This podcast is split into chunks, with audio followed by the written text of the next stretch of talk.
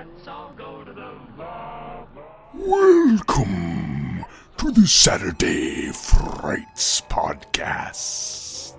I am the projectionist, your co host for this radio program.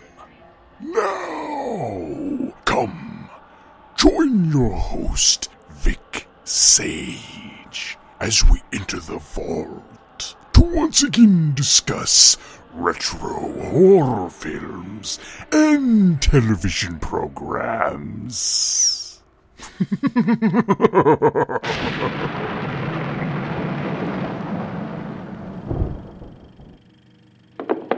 Montag. I knew it. I knew it.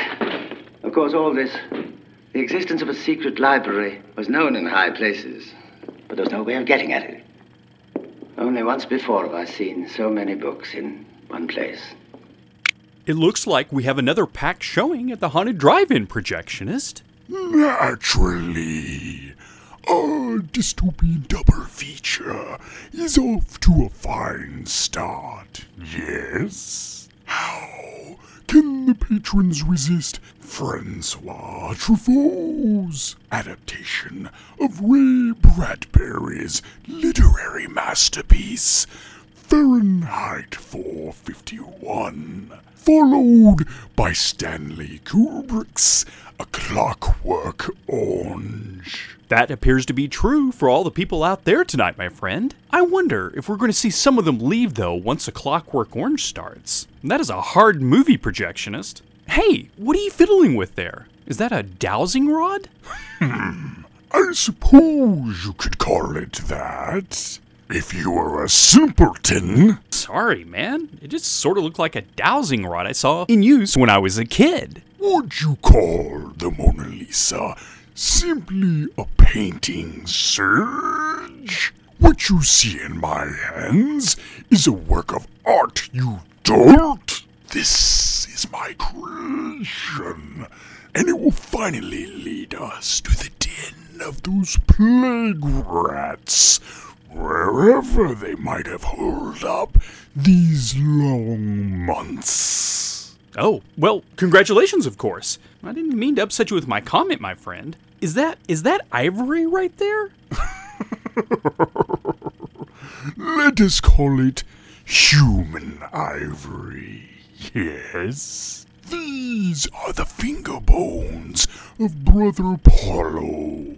This here is part of the fabled amulet of vigor, once possessed by Anawan, the rune sage. The metal itself was forged from the weather vane found in Bishop's Park. You might recall when lightning struck it on a clear day back in 1976, and it hurt. Oh, look at the control panel, Victor.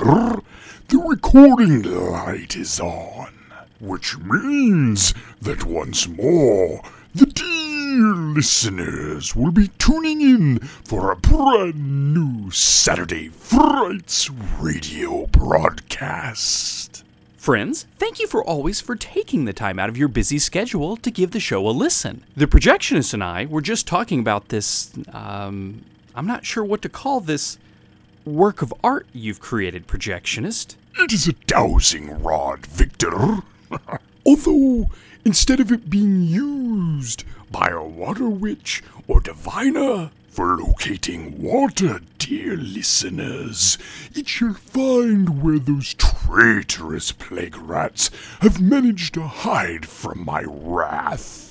That you unleashed on us in the first place. What was that, Victor? I was just saying that I know I mentioned it on a past Pop Culture Retrorama podcast already, which was part of the Superblog team up when discussing Richard Matheson's I Am Legend. But one of my absolute favorite subgenres is post apocalyptic films, with dystopian movies a close second. I must assume, Serge, that as Fahrenheit 451 was released in 1966, that you did not see this film at your local drive in or movie theater. You'd be correct. I first saw Fahrenheit 451 on WTBS as part of one of their Sunday morning movies. I was probably around 9 or 10, and it made a pretty big impression on me to say the least. In particular, I can recall watching in horror at the demise of Bee Duffell's character of the Book Lady, surrounded in flames as her home, a sanctuary of literature, is destroyed, and she choosing to be burned along with her books.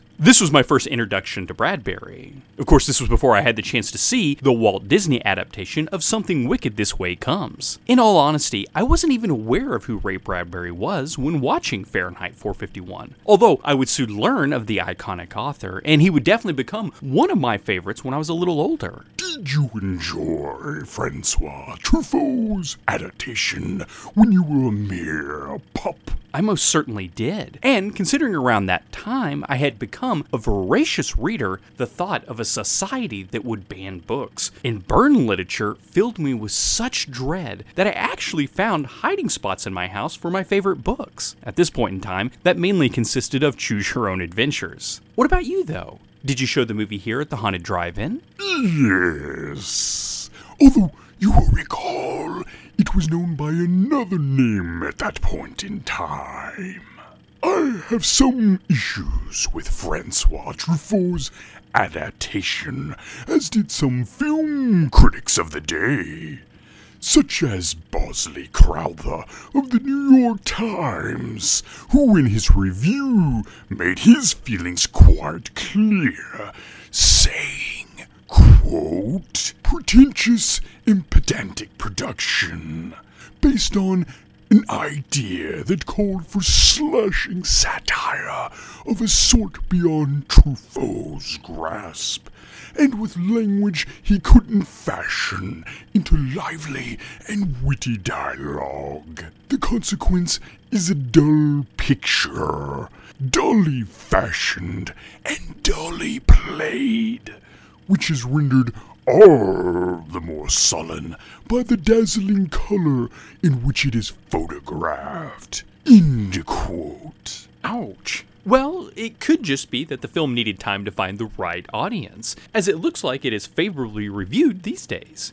For what it might be worth, from what I've read online, it seems like Ray Bradbury was okay with the 1966 movie, although, like yourself, he felt it had problems. It seems like Bradbury was enamored with the score provided by Bernard Herrmann, though, sharing that in particular, he felt that the scene with the book people walking through the snowy woods, speaking aloud the passages from the books or collections of poems they have become, married with Herrmann's music, was both poignant and moving. I would say that catching that showing of Fahrenheit 451 with my father that Sunday morning was my first taste of the dystopian genre, except for the fact I had already seen 1971's Silent Running, 1976 Logan's Run, as well as John Carpenter's Escape from New York in 81. Both Silent Running and Escape from New York are in my top 10 20 films of all time, I might add. It seems that science fiction pictures in particular are more likely to present a dystopian setting. Yeah, I suppose so. It certainly appears to be the case in film and television. I mean, the online definition is, quote, an imagined state or society in which there is great suffering or injustice, typically one that is totalitarian or post apocalyptic. End quote. Just off the top of my head, with that definition, Soylent Green, The Road Warrior, The Running Man, Dark City, Children of Men, The Road, and Snowpiercer are fantastic examples of dystopian movies. On TV, you also have Snowpiercer, but there's also The Handmaid's Tale, Altered Carbon, The Man in the High Castle, and I guess Into the Badlands and The Purge work as well. In fact, the subject of the podcast today, Examination Day, is definitely a dystopian story. The first segment of the sixth episode of the first season of the Twilight Zone revival, which was originally broadcast back on November 1st of 1985. For 20 years, the portal has been closed. It is about to be reopened. This is a detour, a twist in time, a curve of space. Journey into man's imagination with America's most fantastic storytellers. Coming soon to CBS. All new tales from the Twilight Zone. We've obviously talked a bit about the 1985 Twilight Zone revival in past episodes of the Saturday Frights podcast. If you've been with us for the six years we've been doing the show, you might recall the first episode was all about another season one segment, 1986's Dead Run. Remind me, Victor, is that when many listeners were flocking to the radio sets to catch our weekly radio broadcasts? One of these days, you're going to finally come to grips with this being a podcast. But yes, we used to have more listeners. Anyway, as I honestly believe that Rod Serling's original Twilight Zone is one of the greatest television shows of all time, you better believe that I was excited for the Twilight Zone series revival. It just seemed like a magical time, especially since, as we did talk about on the Amazing Stories Mummy Daddy episode, we kids of the 80s were experiencing a rebirth in TV anthologies. Not just with Amazing Stories and The Twilight Zone, but we also had the new Alfred Hitchcock Presents, The Ray Bradbury Theater, as well as Tales from the Dark Side. Do not forget the HBO adaptation of EC Comics Tales from the Crypt Sage. Well, that was at the end of the 80s, but you are correct. It made for some memorable TV watching. I think it bears repeating, listeners, even though we've brought it up on some of those previous podcasts where we tackled episodes of the 85 Twilight Zone revival. When the series debuted on the evening of Friday, September 27th of 1985, it had a pretty major impact. It did not hurt that the series began with two segments directed by none other than a nightmare on Elm Street's Wes Craven. You're totally right. With Shatterday, which starred Bruce Willis, and A Little Peace and Quiet, featuring a remarkable performance by Close Encounters of the Third Kind's Melinda Dillon. The new Twilight Zone threw down a gauntlet. Shatterday was adapted from a story by the legendary Harlan Ellison, with future Farscape creator Rockne S. O'Bannon as story editor and writer on the series. The Twilight Zone revival was updated for an audience that perhaps was a little more cynical than when Rod Serling created the original series. Even the intro to the series, which featured a new theme by the Grateful Dead, that I personally think managed to pay tribute to both the themes composed by Bernard Herrmann and Marius Constant from the original series, featured images a little more creepy than the 1959 series. While there was a brief glimpse of Rod Serling, you also had a nuclear explosion. And even the animated Twilight Zone title, looking something like a Rorschach test, briefly transforms into skulls. Listeners, those of you of a certain age might remember the feeling of shock at the ending of A Little Peace and Quiet. I won't exactly spoil it, but let's just say it is a nightmarish scenario to say the very least. Back when it originally aired, the following Monday at school, during civics class, our teacher kind of used most of the hour to talk about that segment itself. And for what it's worth, it really shook me up. And it turns out that I wasn't the only kid that found it frightening. I seem to recall you mentioning in our past radio broadcasts that you were none too keen on this new Twilight Zone series. Yes? That is correct, my friend. While I grew up with my father telling me bedtime stories that were actually the plots of Twilight Zone episodes, I was able to catch some of the original series in reruns before the 85 revival. I was put off by what I considered to be unnecessary meanness. Or, or possibly I should say, the cynicism of the show. More to the point, though, in my mind, it didn't follow what I considered to be the rules of the Twilight Zone. While this wasn't true in every single episode of the original series, most of the time there was a sense of cosmic justice. Like in EC Comics Tales from the Crypt, there was a comeuppance to those characters that were evil, or at the very least, they were afforded the chance to change their ways before getting punished. Yet again, not in every episode. Time Enough at Last being a prime example. The late and great Burgess Meredith who played Henry Bemis, wants nothing more in the world than to be able to read. something he is constantly denied, and finds himself as possibly the last man on Earth after an atomic war. But his fortunes seem to change when he stumbles upon the remains of the public library. And now, surrounded with enough books to last him a lifetime and the time to read them, he trips and his glasses shatter on the steps of the library, rendering him basically blind. There were just some stories in the original Twilight Zone where bad things happened to good people. That is where the horror of the series came in. With the Twilight Zone revival in 85, it seemed to me as a teenager that almost all of the stories were pretty dark, at least for the first couple of months. There were a few times where, in that civics class, we would take a few minutes on a Monday morning to talk about a certain segment, like The Elevator, Shadow Man, Nightcrawlers, a small talent for war, as well as the subject for our podcast today,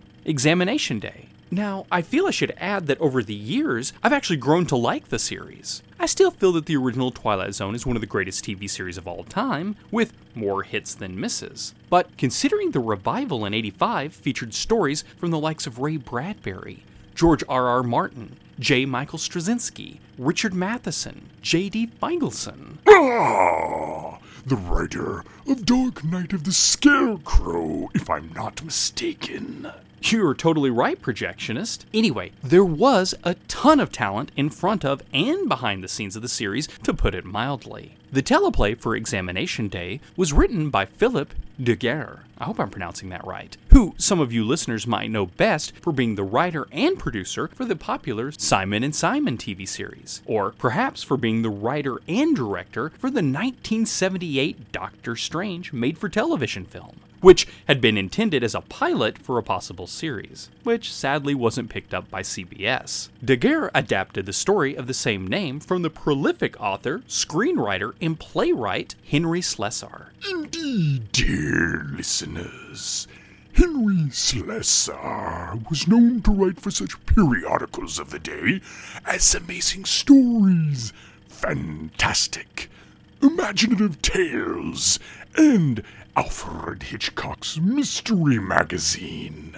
Absolutely, man. Slesar was employed as a copywriter, and I've read online that he was the one responsible for coming up with the term coffee break. But in 1955, he sold his first short story for the September issue of Imaginative Tales, a story entitled The Brat. And, as I understand it, he was producing at least one full story a week, covering genres ranging from crime and detective to horror, science fiction, and mysteries. With many of these tales featuring an ironic twist ending.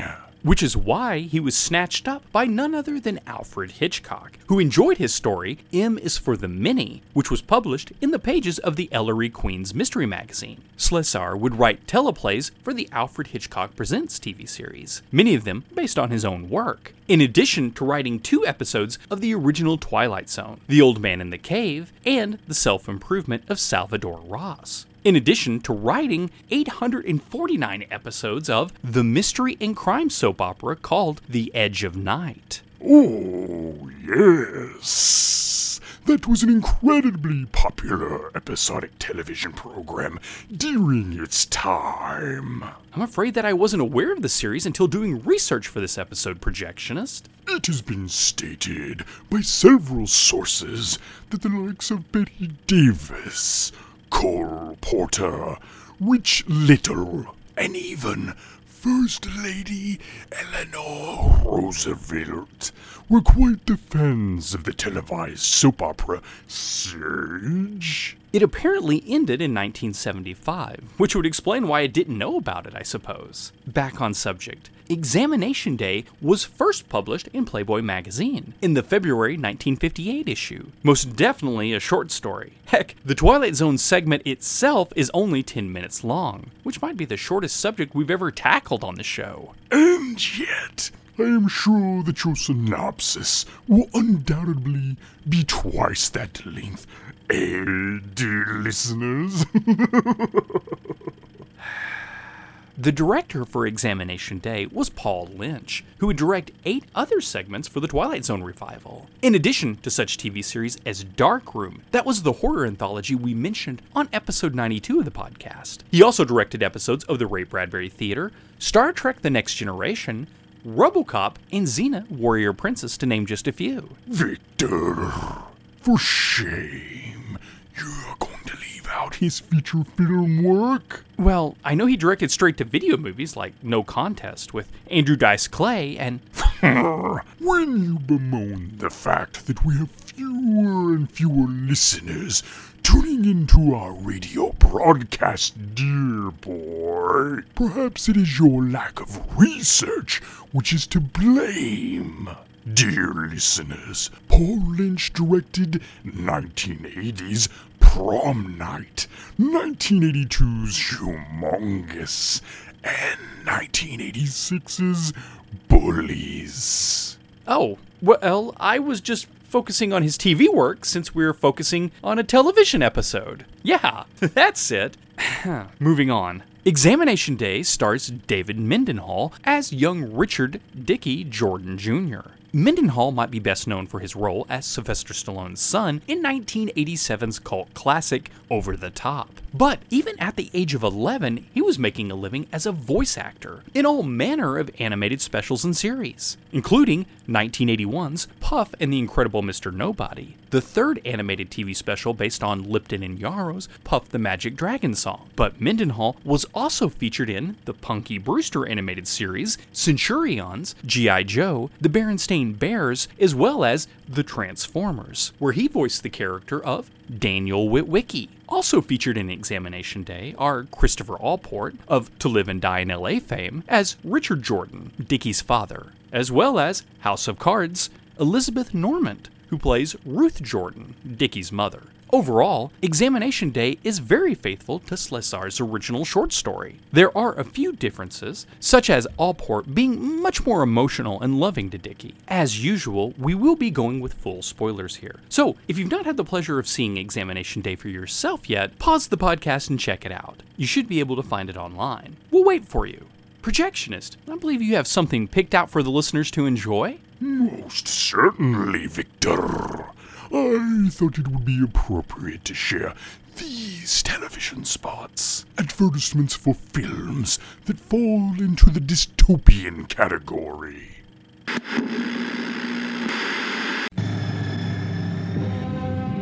In the future, cities will become deserts. Roads will become battlefields. And the hope of mankind will appear as a stranger.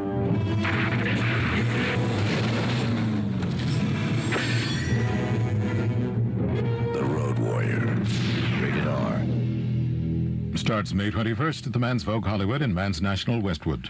They come from another time. A machine wrapped in flesh.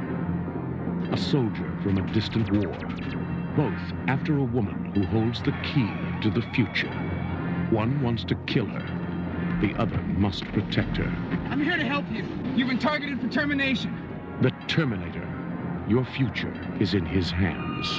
The Terminator. Rated R. The number one movie in the USA is now playing everywhere. Examination Day, besides being incredibly short, is also a Twilight Zone segment that features no intro or outro narration from Charles Aidman. The segment begins with a brief panoramic view of a futuristic city. For as far as the eye can see, there are no trees, no greenery, just concrete and roads, with an odd, almost pyramid like shape in the distance. No doubt the seat of power for this futuristic government. You might be right about that, my friend. In all honesty, there isn't much color in this segment. Some light blues, whites, and a whole lot of silver. While in some series that might be used to brighten the overall setting, everything comes off drab and dreary in examination day. Even the dark blue icing covering Dickie's block of a birthday cake looks unappetizing. But it doesn't seem to affect the cheerfulness of the birthday boy, who we learn has just turned 12 years old.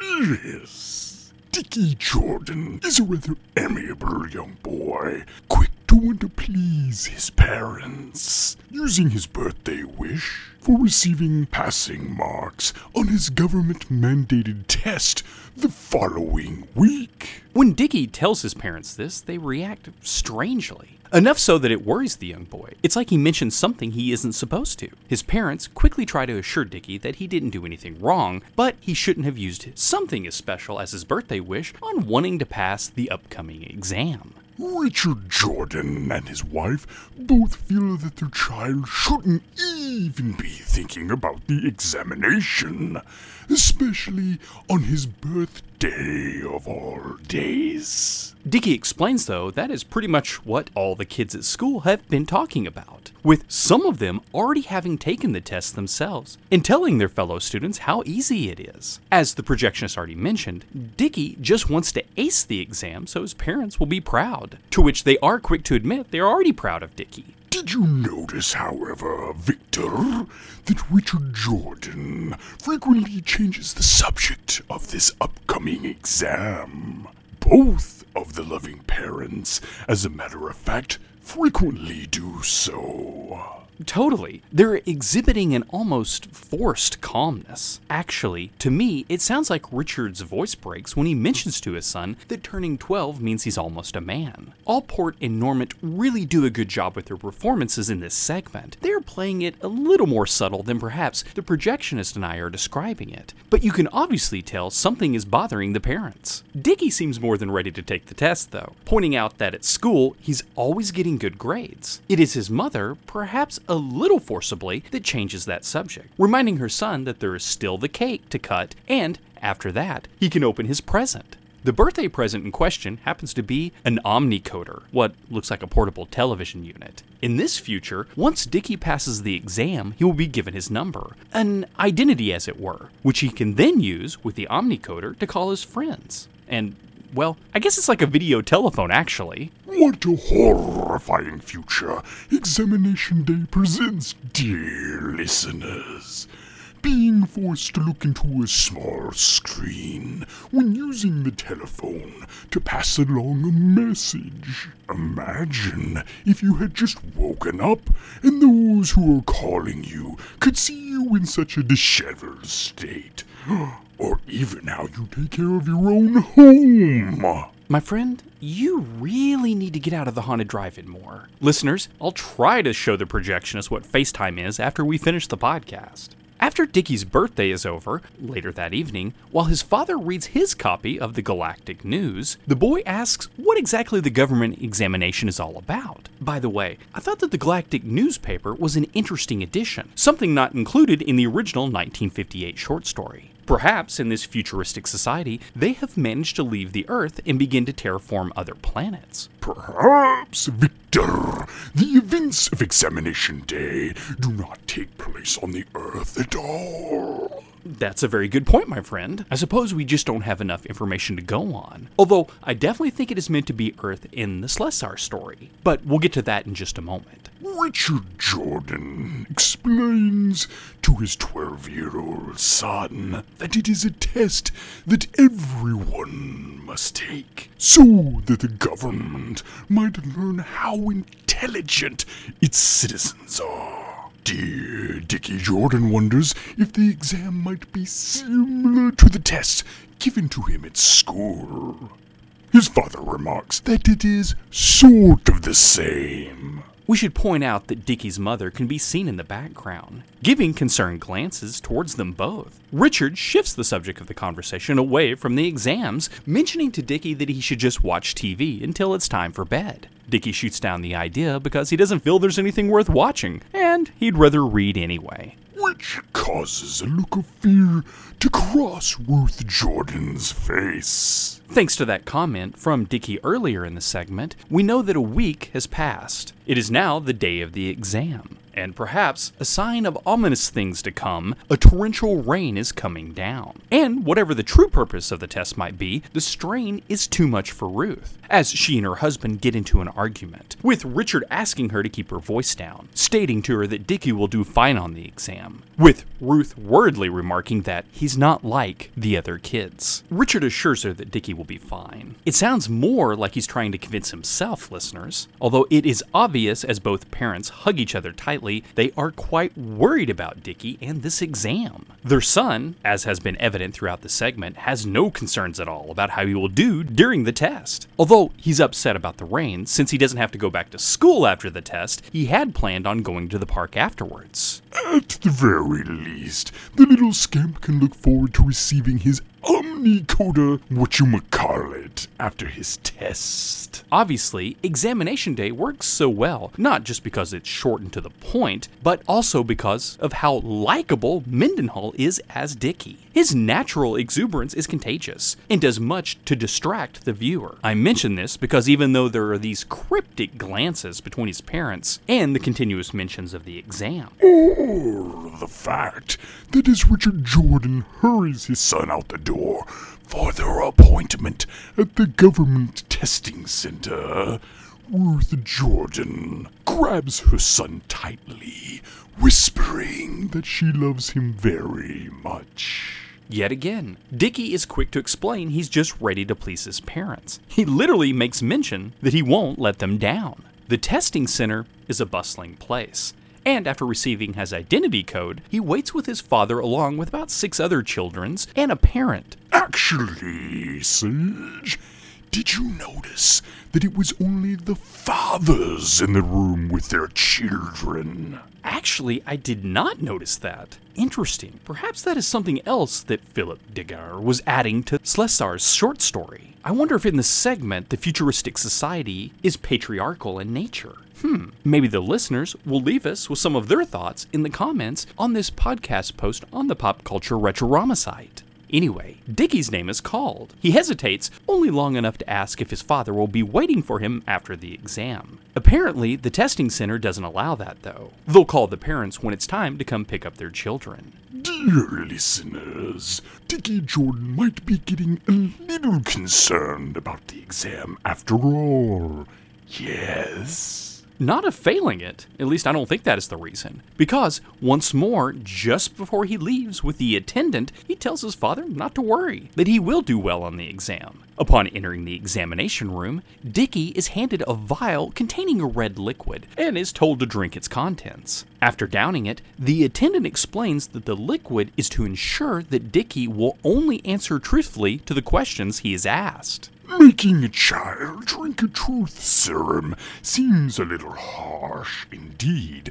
Eh? Definitely. Dickie is curious as to why anyone would lie while taking the test, with the attendant explaining that the government doesn't think that the young boy would lie. The liquid is just to make sure. After checking Dickie's eyes with a pen light, the No doubt to make sure that the serum has taken effect. agreed. The attendant asks the young boy to sit in front of a computer. Dickie doesn't even need to use a keyboard. The computer will ask questions, and he only needs to answer them as best he can. The young boy, with all seriousness, informs the computer that he's ready. And the first question we hear is complete this sequence of numbers 1, 4, 7, 10. The scene shifts to the Jordans' apartment. The rain is still coming down, which we can see from the open window that Ruth is staring out of. Richard is nervously pacing the floor when their omnicoder rings, the screen displaying information. I suppose it is the number for the testing center. Ruth and Richard look at each other for a second before they nod, smiling and holding hands before answering the call. Uh, yes. Hello? Mr. and Mrs. Richard Jordan, please.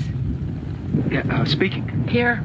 This is the Government Educational Service calling. Your son, Richard Jordan Jr., has completed the government examination, and the results have been analyzed. We regret to inform you your son's intelligence quotient has exceeded the government standard according to Rule 84, Section 5 of the new code. You may specify now whether you wish his body interred by the government or would you prefer a private burial.